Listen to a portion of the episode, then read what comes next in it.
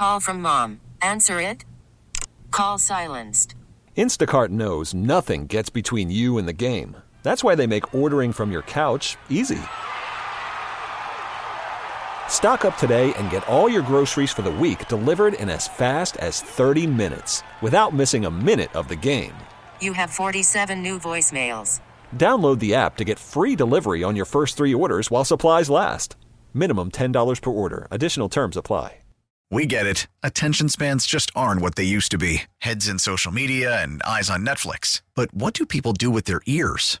Well, for one, they're listening to audio. Americans spend 4.4 hours with audio every day. Oh, and you want the proof? Well, you just sat through this ad that's now approaching 30 seconds. What could you say to a potential customer in 30 seconds? Let Audacy put together a media plan tailor made for your unique marketing needs. Advertise with Audacy. Visit ads.audacy.com. This is News Radio 1059 WBBM's All Local. Listen and subscribe for Chicago's most up to date news each weekday morning and afternoon. Now, from the WBBM Newsroom, these are the most important news stories from the Chicago area. Our top local story here on News Radio WBBM administrators at Northwestern University have announced a new review of its athletic program less than a month after findings from a previous hazing investigation triggered a series of lawsuits and the firing of two coaches. WBBM's Nancy Harty reports former U.S. Attorney General Loretta Lynch will lead the new investigation. Lynch will be looking at how the university finds, reports, and responds to allegations of hazing, bullying, and discrimination. Northwestern says it will publicly share her report, which will also examine the athletic program's culture. Before the university's president reversed course and fired head football coach Pat Fitzgerald last month, the school released a two page executive summary of an earlier hazing investigation. Lynch, who's in private practice now, was hired by Syracuse to look into its response to protests over racist incidents. That investigation took about a year. Nancy Harty, News Radio 1059 WBBM. Chicago police say they've made no arrests yet in a shooting in Englewood that killed a 16 year old girl and sent another teen girl to the hospital. CBS 2's Mugo Odigwe reports the shooting happened late last night near Hamilton Park at 72nd and Eggleston. Kids were gathering on the street when shots rang out. It's not clear where those shots came from or who even fired them, but the 16 year old girl was hit in the back. She was taken to the University of Chicago Hospital where she died. A 15 year old girl suffered a graze wound to her arm. She's in good condition. Authorities shedding new lights on a deadly shooting in Little Village Friday night. Chicago police say 61 year old Geronimo Lennon confronted a group of known gang members who had gathered outside of a family member's home in the 2600 block of West Luther when he was beaten by several of them. Investigators say when Lennon reached for a gun, at least one of the gang members opened fire and fatally struck him in the head. Lennon was pronounced dead less than an hour later. No arrests have been made. Two more buses expected of migrants to arrive in Chicago from other parts of the country as workers move dozens more migrants to new shelters. Total number of migrants bused to Chicago, more than 12,000 so far. That's the latest from the city of Chicago. Since January 1st of this year, Chicago has received 74 busloads. 66 of those buses have arrived in the past three months. The city says 5,745 people are in shelters, including the latest building to serve as a shelter, the American Islamic College at Irving Park Road and DuSable Lakeshore Drive.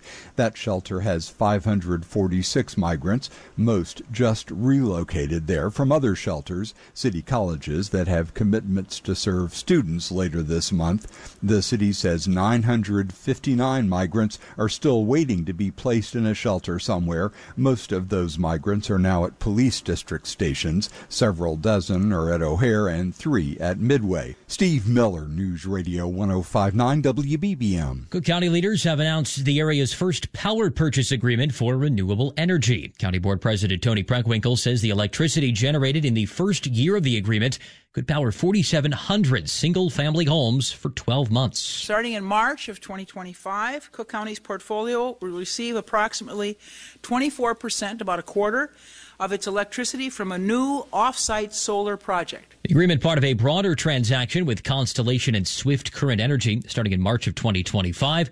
Cook County's asset portfolio will source about a fourth of its electricity from the new off-site solar project. Biologists with Purdue University and the DNR are celebrating the discovery of a very young endangered hellbender salamander in the Blue River in central Indiana. The DNR says this discovery is significant because over the past three to four decades, only adult hellbenders have been documented in the river. For some years, Purdue scientists have been releasing them. Now they're excited because this is proof that they're breeding.